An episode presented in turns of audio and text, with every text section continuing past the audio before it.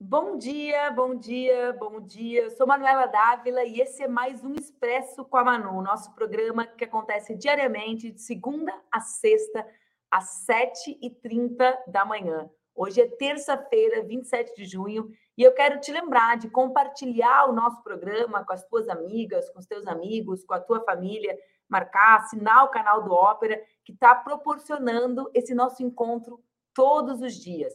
O Expresso com a Manu é transmitido simultaneamente no Opera Mundi e nas redes Ninja. Hoje é um dia que vai dar o que falar. Afinal de contas, é o dia que o Tribunal Superior Eleitoral retoma o julgamento que pode tornar Bolsonaro inelegível. Hoje é o dia do relator, o ministro Benedito Gonçalves, apresentar o seu voto. Alexandre de Moraes, Xandão, já reservou três datas para o julgamento que pode terminar na quinta, dia 29 para todo mundo ficar ligado, a sessão dessa terça começa às 19. Se algum ministro pedir vista, pode adiar o julgamento em até 30 dias. Isso é interessante saber. Pode pedir vista, mas tem um limite de 30 dias, ou seja, o prazo não é infinito. Vocês já viram que tem uma turma pedindo Pix para ele? Você sabe, né? Bolsonaro, aquele que compra mansões em dinheiro vivo, tem uma campanha de Pix. Olha quem doou 10 reais. Queiroz. Você lembra? Vocês lembram do Queiroz? aquele que foi pego escondidinho junto com os colchões. Pois é, Queiroz doou 10 reais para o Bolsonaro, demonstrando todo o seu afeto, seu apego, sua vontade de ajudar o ex-patrão. Bom, nesse final de semana, a gente viu uma intensa mobilização, um esforço mesmo, comandado pelo Centrão, para derrubar a ministra da Saúde, a ministra Nízia Trindade. Nós já falamos sobre isso aqui na semana que passou. O Ministério da Saúde tem sido um ministério dos mais altivos para responder à agenda construída pelo bolsonarismo, em duas dimensões. Na dimensão da reestruturação das políticas públicas, haja vista, por exemplo, a aprovação do Mais Médicos, a retomada desse projeto que garante médicos nas unidades de saúde nesse Brasil imenso, e também as campanhas de vacinação, ou seja, o Ministério da Saúde tem a cara do Brasil que a gente precisa reconstruir, políticas sociais e enfrentamento ao negacionismo. E o Centrão mirou, na semana passada e nesse final de semana, uma carga pesada em cima da Nízia. Mas ontem passou a ser a vez da ministra Ana Moser ser alvo dos ataques e dos enfrentamentos mais diretos do Centrão, que acredita que com a regulamentação das apostas esportivas, que está em apreciação no Congresso, o Ministério vai ter mais recursos. E por isso, tanto o PP como os republicanos querem a pasta para si. Estranhamente, as pastas pedidas são o Ministério do Turismo, o Ministério do Esporte e o Ministério da Saúde. Adivinha quem pensar o que, além de orçamento, essas três pastas têm em comum? Ontem, o presidente Lula que voltou ao Brasil após aquela agenda super intensa na Europa, uma agenda com vários momentos altos, digamos assim, entre eles aquela belíssima fala muito enfática do Lula, uh, debatendo o tema das mudanças climáticas associadas à desigualdade social, afinal de contas, ambientalismo sem luta de classes não existe, né?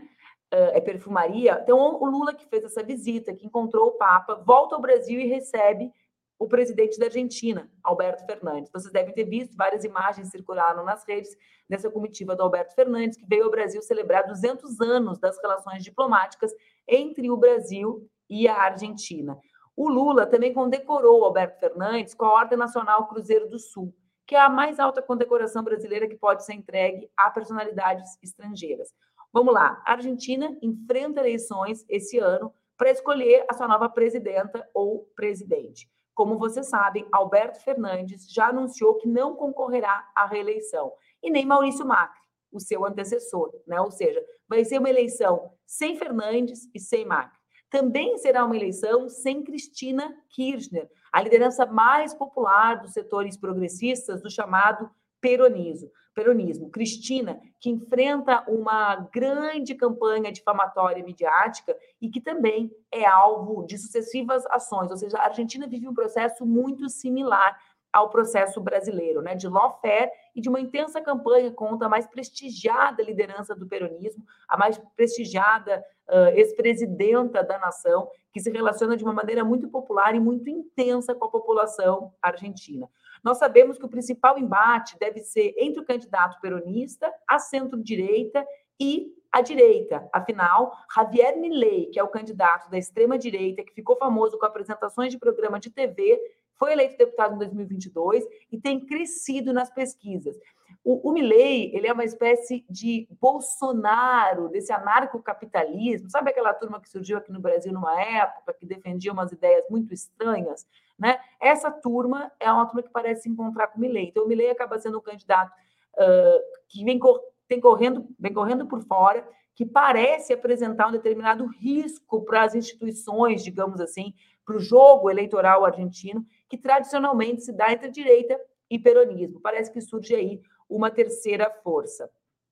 No caso do peronismo, em não tendo Alberto e não tendo Cristina, o Sérgio Massa, que é o atual ministro da Economia, que foi presidente da Câmara dos Deputados e prefeito da cidade de Tigre, que é aquela cidadezinha perto de Buenos Aires, uma cidadezinha ali perto da capital federal, ele foi, ele foi o candidato uh, aclamado, digamos, pela maior parte do peronismo. Diversos candidatos, como Vado, por exemplo, que era um nome importante, ministro do Interior, neto das abuelas da Praça de Maio, retirou a sua candidatura, uh, consagrando Massa uma certa unanimidade.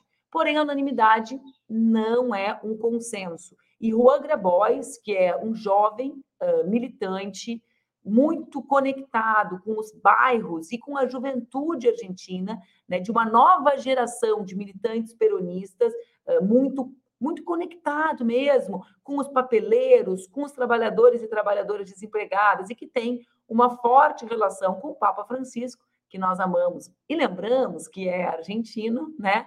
Falamos bastante dele na semana passada, vai disputar as prévias em 11 de agosto. As primárias ou prévias são parte do processo da construção eleitoral da Argentina e agitam bastante o cenário político. São poucos os países, a, a bem dizer, que hoje não têm algum instrumento de participação militante e ou popular mais intensa na escolha do pré-candidato ou da pré-candidata. O México, governado por López Obrador, também enfrenta um processo parecido. E acho que nós, brasileiras e brasileiros, devemos refletir sobre isso, sobre esses mecanismos que agregam participação e que disputam a pauta, a agenda política no período pré-eleitoral.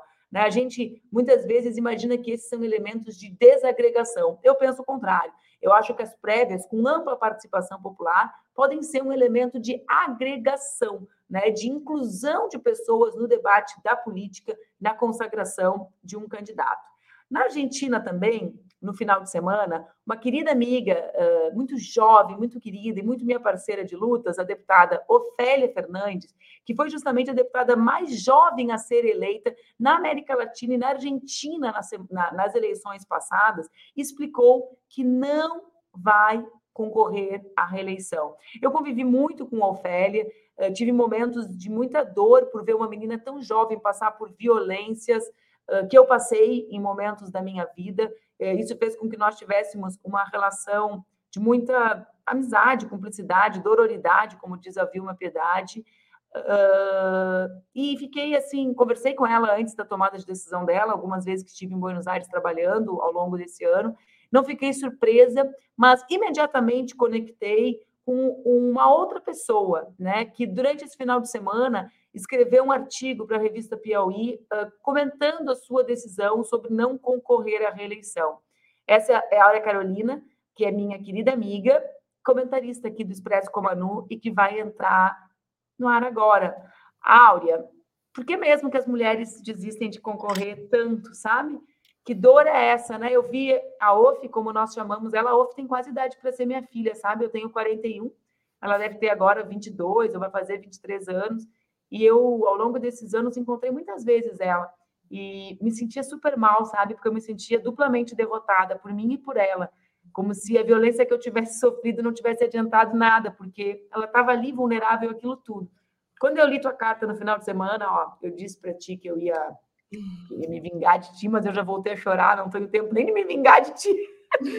Mas eu, quando eu li tua carta, nossa, eu fiquei destruída. E aí um amigo meu, eu vou terminar te passando a palavra com isso, um amigo meu me mandou um vídeo de um amigo nosso, do Boulos, dizendo que a única vez que ele pensou em desistir foi a vez que ele viu os filhos, a, as filhas chegando em casa reproduzindo fake news, né?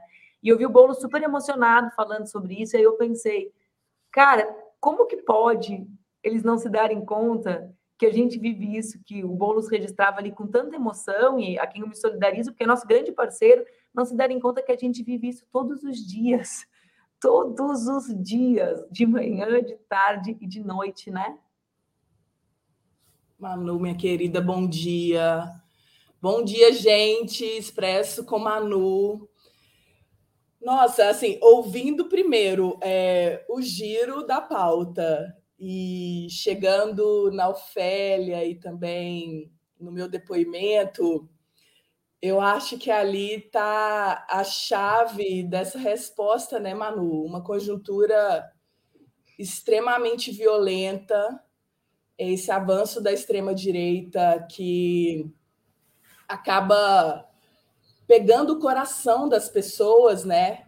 Jogando com o medo e a insegurança das pessoas nesse mundo confuso, nesse mundo em que está muito difícil pagar as contas, conseguir um trabalho decente. Assim, chuvas que destroem as cidades, é, essa agenda climática pesada, né? Pensar no papel do Lula que teve na Europa e falou da responsabilidade dos países do norte global que produziram a revolução industrial e todas as consequências disso, né? É, é o que explica por que, que a gente chegou no século XXI é, nessa crise absurda. É, pensar também como que no Brasil, assim, olhando para o sistema político, como que as instituições precisam responder à catástrofe que foram os últimos anos, né? Bolsonaro é, personifica esse projeto, né? É, essa ofensa que é uma campanha para arrecadação de dinheiro para um criminoso genocida. Enfim, tudo isso coloca a vida das mulheres muito em xeque. É a vida de todo mundo, mas as mulheres é, até pelo papel de gênero, né, que acaba nos levando para uma posição de cuidados com as nossas famílias, com as nossas comunidades, a força, muitas vezes, é, isso joga uma interrogação muito existencial para nós, né? Quando eu vi é, a fala da Ofélia, que é isso, super jovem, brilhante, né? Eu sou muito encantada com a Ofélia, todo aquele força, né? movimento. Né?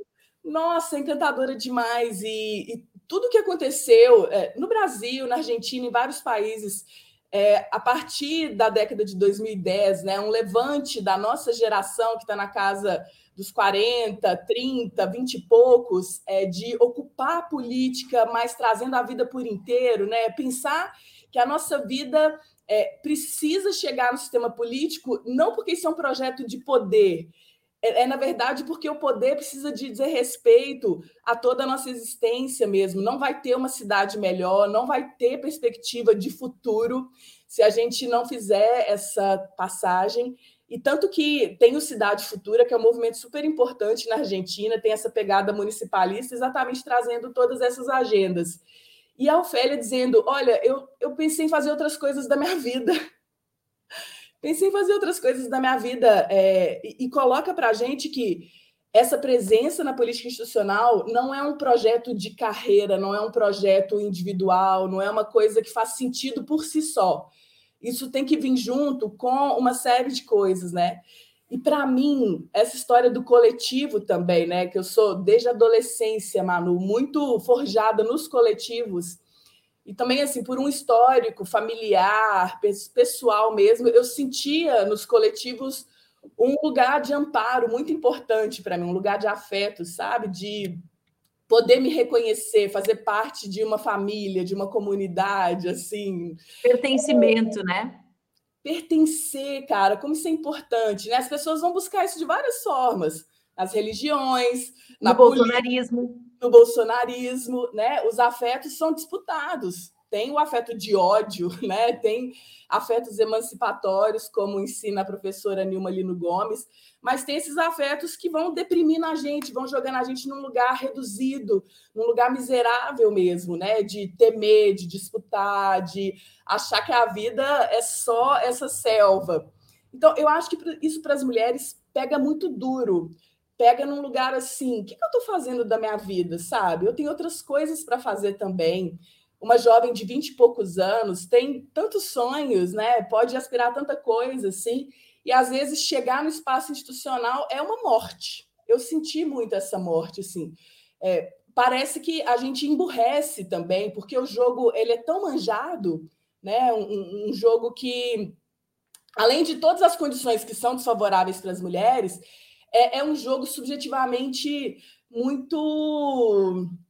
É, é isso, é, é miserável. É, e eu fico pensando, cara, será que eu não posso também ter um pouco mais de, de sinceridade e liberdade para estar nesse espaço?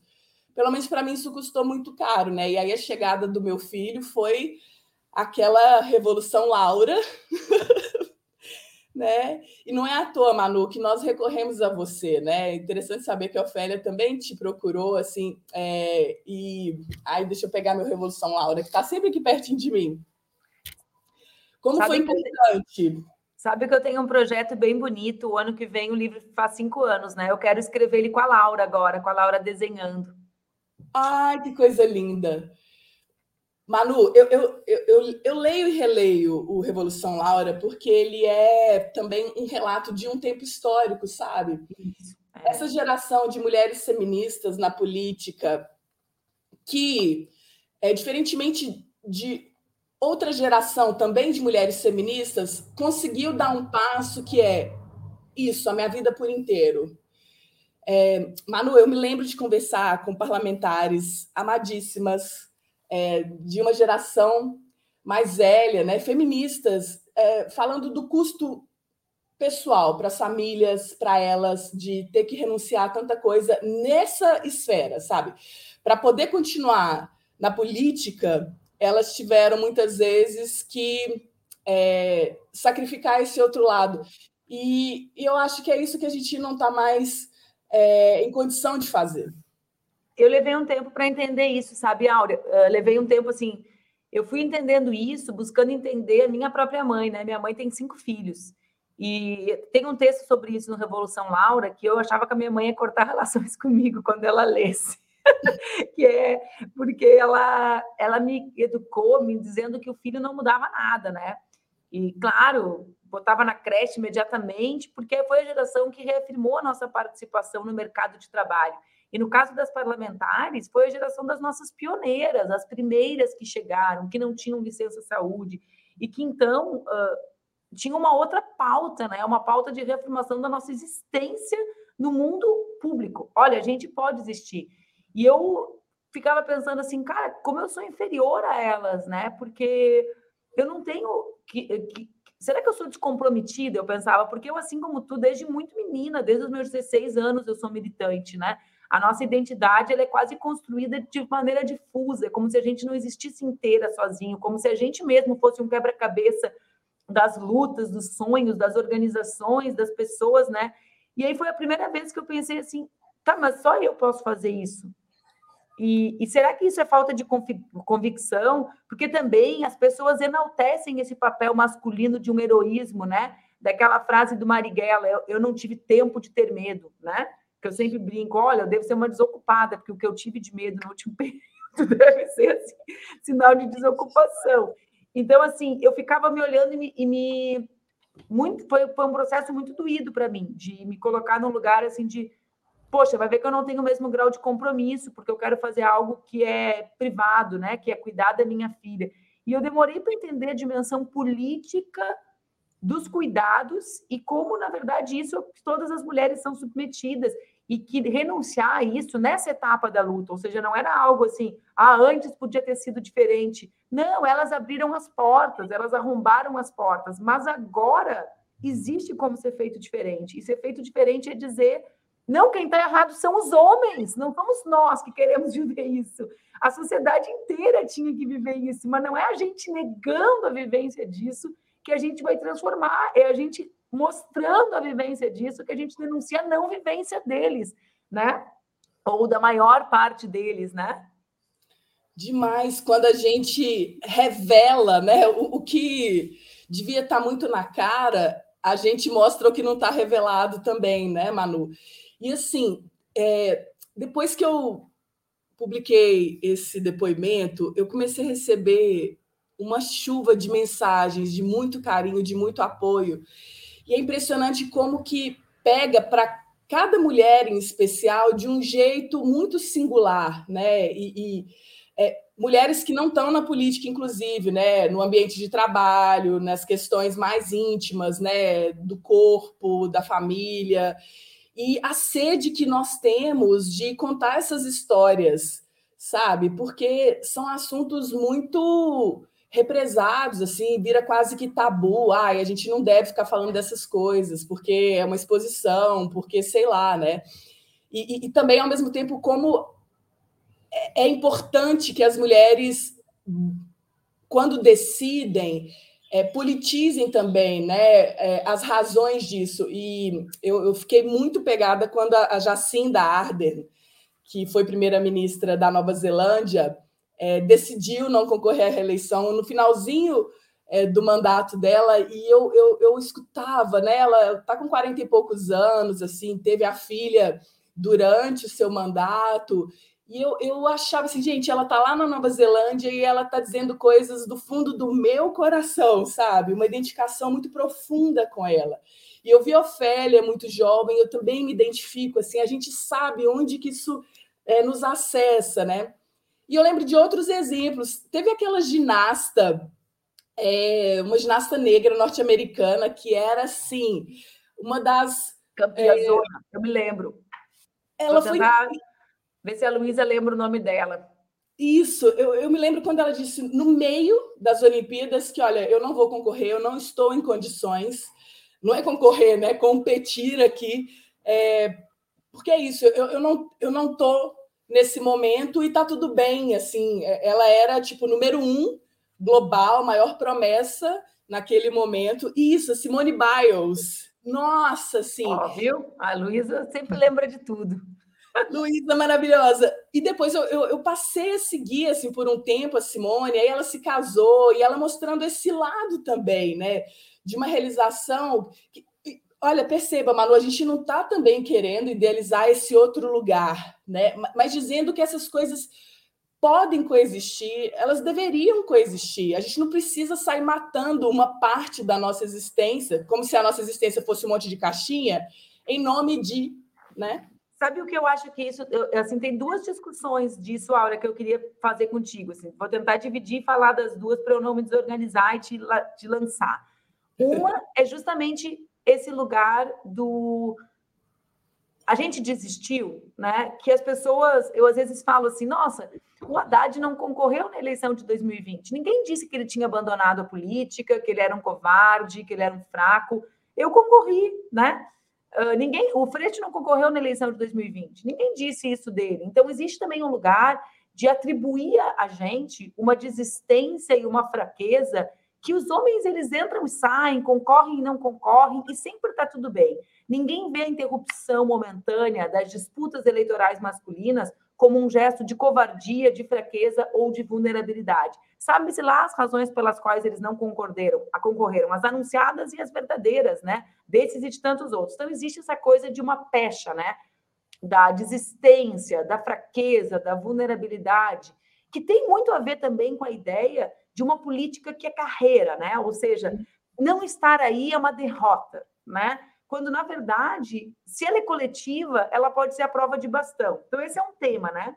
E o segundo tema que eu quero te provocar é assim: eu também pirei muito com isso, de dizer, ah, vão dizer que eu estou idealizando a maternidade. Eu realmente não idealizo, eu sempre falo, olha, eu estou sentada no topo da pirâmide, e mesmo assim a minha vida é atravessada por isso, né? Eu estou lá com a minha filhinha branca, com grana para pagar a creche, com trabalho, com... e mesmo assim eu sou atravessada por isso. As mulheres trabalhadoras, desempregadas, que não são que não conseguem vaga nas creches, porque esse país não garante essa política que é a mais importante para as mulheres serem emancipadas, né? Essas mulheres são muito mais vulnerabilizadas. Porém, Áurea, é essa bola que eu quero te jogar, eu cheguei à conclusão que na nossa estratégia política, a Cris botou aqui estratégia política, eu já roubei a palavra dela. A gente precisa dizer que nós não queremos ocupar esse poder, a gente quer reinventar esse o poder. Por quê? Porque a gente ficou anos dizendo, como tu dizias e como tu escreve no teu artigo, ocupa a política. né? E eu me dei conta que sim, a gente ocupou, as que vieram antes ocuparam. Não nos serve mais. A gente precisa transformar a política, porque ocupar essa política nos elimina, nos extermina, nos adoece, faz com que a gente ocupe, dê o máximo, e esse máximo é o que os homens entregam em 30 anos, a gente é obrigado a entregar em 1, e 2 e 3, de saúde, de vitalidade, de energia, e a gente ocupa e desocupa, e vai seguir ocupando e desocupando. Porque quando a gente não é, não desocupa, como tu desocupaste, como Ofélia, nos desocupam, porque a gente é alvo de tanta violência que a gente vira radioativa. Então, ah, a Manuela foi, vou falar de mim para não falar de nenhum terceiro, foi vítima de tanta fake news que agora ela está queimada. Então, ou a gente, a Dilma, não, tudo bem, ela foi vítima de tanta violência, a gente adora ela, mas eleição não dá mais. Então, ou a gente desocupa, ou a gente é desocupada, no sentido de retirada pela violência. Então, não nos basta mais essa insígnia, essa bandeira, uh, isso que eu quero te provocar, de ocupa. É assim, ocupa para transformar, porque essa ocupação não vai ter êxito se a gente não chegar lá chutando a porta, né, Áurea? Total. É isso, ocupa do jeito que tá, né? E, e não resolve mesmo, assim. É, e eu acho que a gente transforma também quando a gente começa a, a contar como esse jogo nos afeta. Quando a gente acessa esse espaço e diz: olha, gente, está acontecendo isso, sabe? Porque a, a, a pressão para a gente se moldar e se adaptar a esse lugar é um negócio absurdo. E, e demais, Manu, pensar que o poder é, nessa reivindicação de que ele seja para que as nossas vidas, de forma coletiva, de forma individual também, sejam muito melhores, é, é dizer que esse poder da competição, esse poder em que a trama, a mentira, é, que, que é que, que, assim são elementos naturalizados do jogo político, isso não nos serve de jeito nenhum o que é tido como política, né, Áurea? Que política é essa? Né? Que é da noite, que é do uísque, que é... a gente, né? Cara, é uma coisa horrorosa. E quando você fala, não é uma corrida de bastão, é isso mesmo, né? E, e eu acho que isso também tem a ver com uma transformação, é, olhando para esse planeta, né? Com, com, com tantas contradições é, muito mais acesso à informação e desinformação. É, de repente, as aspirações das pessoas é, não, não se estabilizam mais, né? Aquela ideia de um funcionário público que fica 40 anos fazendo uma carreira, isso também é projetado muitas vezes na política, né? E a gente vê uma sucessão de mandatos, né? É, homens que estão há não sei quantas gerações também, né, herdeiros desse capital político, que vão permanecendo ali automaticamente. Eles não precisam nem demonstrar um trabalho, exatamente, né? 30 anos e olhe lá para mostrar alguma coisa, porque o que credencia é o nome, o que credencia é uma ideia de prestígio, e é, são esses caras também que são percebidos como líderes de bancadas, de partidos, são eles que vão para as negociações, são eles que tomam as decisões, são eles que acabam amarrando todo mundo. Então, assim, é, é inacreditável. E, e, e é uma coisa, eu, eu, volto a dizer assim, é, é um lugar tão ruim, sabe? Que, que eu fico pensando, gente, essas pessoas não estão sequer buscando outras referências de conhecimento, buscando se reinventar minimamente, assim, né? Eu fico pensando qual sentido desse lugar, a não ser é, um gosto, um gozo por estar ali sendo visível e tendo esse poder é, da vantagem, esse poder de prevalecer sobre as outras pessoas, né? Não é esse poder. E eu acho que é, é um poder em que a nossa vida, ela, ela, ela é mais cara, é, é, é o que tem o maior valor, assim. E a nossa vida só pode ter valor existindo nessa casa comum, né? Como diz o Papa Francisco. É, a casa comum é essa urgência climática para nós, né? Eu acho que não é à toa que as mulheres são líderes das lutas populares. Estão lá, movimentos sociais, coletivos, nas bases, e a gente não consegue fazer essa passagem para os espaços que vão privilegiando o, o, outro tipo de poder, né? Esse poder que é o de sempre. Então, é, eu acho que também tem uma recusa das mulheres. É, tem todo o mecanismo de expulsão, né, de desocupar a gente, mas tem uma coisa assim, sinceramente, eu, eu acredito muito mais nesse outro lugar que eu estou aqui. Então, é, isso vira um círculo vicioso, porque a gente, é, às vezes, também, na recusa, é, sente que não vale a pena. Né? Então, é um esforço muito grande para as mulheres é, começar a fazer essa movimentação de tipo, gente, vamos lá, vale a pena, vamos acreditar, apesar de todas as dores. Né? E eu penso muito no, no que aconteceu depois do assassinato da Marielle Franco, que foi isso, gente. Olha, tiraram a Marielle dessa forma tão covarde da nossa construção coletiva. Mas é nossa vingança ir para cima. E, e, não é fácil ir para cima, porque a gente tem que trabalhar é, todas essas violências que voltam para a gente, né? Então, assim, é, a gente vai precisando também criar uma retaguarda muito maior. É, é, não é um projeto individual. Pode ser para uma ou outra, né? mas é, como construção feminista, popular, tem que ser uma história compartilhada. E nós duas, né, Áurea? Eu, eu, fico pensando num outro lado, assim, já acabou o nosso tempo, eu vou ser leal contigo, não vou ficar falando muito mais, porque tu tem um monte de coisa e tem um filho menor que a minha, né? A minha daqui a pouco me manda um áudio. Mamãe, tá na hora de me levar para a escola. Mas, ó, deixa eu te fazer uma, uma outra provocação, que tem também esse sentido do, da luta coletiva, uh, ele tem também uma outra dimensão, que é quando não nos protegem, ou seja, quando tratam as violências que nós sofremos, como tratam? Sem hipocrisia, todo mundo sabe como é que se referem a mim quando eu não concorri, todo mundo sabe como se referem a ti quando tu decidiu não concorrer, né? O respeito e não respeito protocolar, né? Mas a boca pequena é assim, as que não tiveram força para o é. traçado, não interessa. Eu brinco com as pessoas, tu desistiu por causa da violência, que me perguntam, né? Eu falo, não, eu concorri oito vezes apesar da violência. Exato. Porque eu disputei oito eleições assim, né? Vamos olhar para isso? Ou vocês querem olhar para um episódio, né? Mas a escolha sempre é para o episódio que denota, viu, mulher fraca. Mas fraca. o que eu quero, eu quero te falar é o seguinte: a gente, ou a gente começa a proteger as mulheres que estão lá, a exemplo dessas nossas seis companheiras, né, que estão sendo agora colocadas no Conselho de Ética, ou a gente vai, vai, vai naturalizar esse ambiente que a renovação política do nosso campo é exterminada, porque objetivamente, né, Áurea, a mais votada de Minas na história foi tu.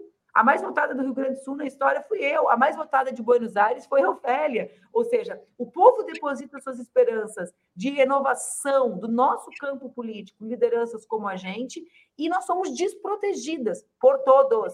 Né? Somos abandonadas à própria sorte. Então, ao fim e ao cabo, isso é um problema que não é nosso, é um problema do nosso campo, da política, da possibilidade da, da, da, da política ser legitimada e reinventada a partir das pessoas que o povo escolhe para isso, como foi o teu caso.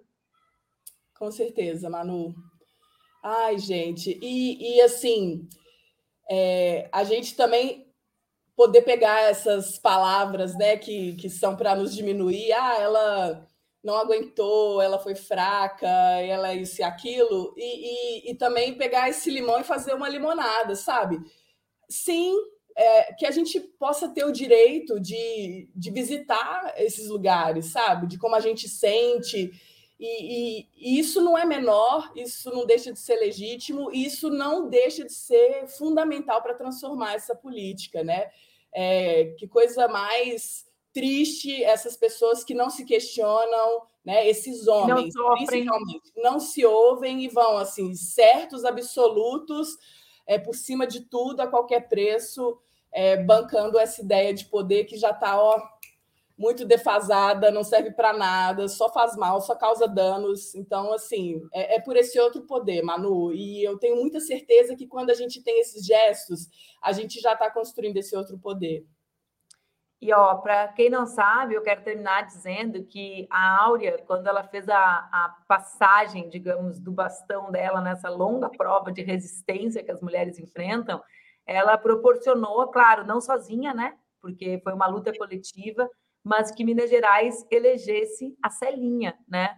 Uma das deputadas da bancada do COCAR, a primeira deputada indígena daquele estado, assim como eu tentei passar o meu bastão para Dayana, que é a primeira deputada negra da história do Rio Grande do Sul. Então, também mostrando que uh, a gente pode construir uh, esse outro poder de uma maneira coletiva, menos apegada com as nossas ideias e não só com o nosso corpo, né? Porque também é isso, né, Aura? As pessoas enxergarem que tá tudo bem, uh, se é assim, e eu acho que é preciso ficar mais forte, ficar inteira, ou no meu caso, que eu já cumpri um papel naquele lugar, já fiquei muito tempo da minha vida naquele lugar, que pode ser outra pessoa com novas ideias. Bom, tem outras mulheres, né, sensacionais por aí, como é o caso da Célia e como é o caso da Dai, né? Maravilhosas. É isso, Manu. A gente, é quando a gente avança, a gente vai com um monte de gente, né? E principalmente essas aliadas tão queridas, tão potentes, né? E, e eu lembro muito da fala da Érica Malunguinho, que também decidiu não concorrer à reeleição, né? Exatamente. né? Deputado estadual por São Paulo. É, que é a alternância de poder, um termo que foi usado muito pela direita, né, para querer é, nos colocar é, como uma necessidade automática né, de esquerda, direita governando, mas a, a, a Érica é, traz uma dimensão da alternância de poder como essa coletivização do poder, né? Que nós podemos e nós ganhamos todas quando a gente toma essa decisão. E ter Celine Chacriabá, Dayana e outras parceiras tão queridas é, ocupando e transformando esses espaços, para mim é um sinal de que a gente está indo na direção certa. Que valeu a pena, né? Um pouquinho, pelo menos. Ai, valeu. E vamos defender as nossas aliadas lá nessa Exatamente. tentativa misógina de desestabilizar os seus mandatos, né, com a tentativa de cassação no Conselho de Ética da Câmara dos Deputados. Não passarão. É, a gente tem que criar mecanismos de denúncia e proteção das que estão lá, porque senão, gente, é uma máquina, é só uma máquina de, de, A gente elege, luta, conquista, aumenta a participação feminina e coloca essas mulheres num ambiente de violência permanente, né, Áurea? É, não dá. Amei conversar contigo, viu? Muito obrigada. Ah, muito obrigada pela coragem de escrever na Piauí a tua carta. Fiquei muito emocionada, de verdade algumas de nós precisam também ter essa coragem de falar tão visceralmente o que nós vivemos e tu fez isso por todas nós.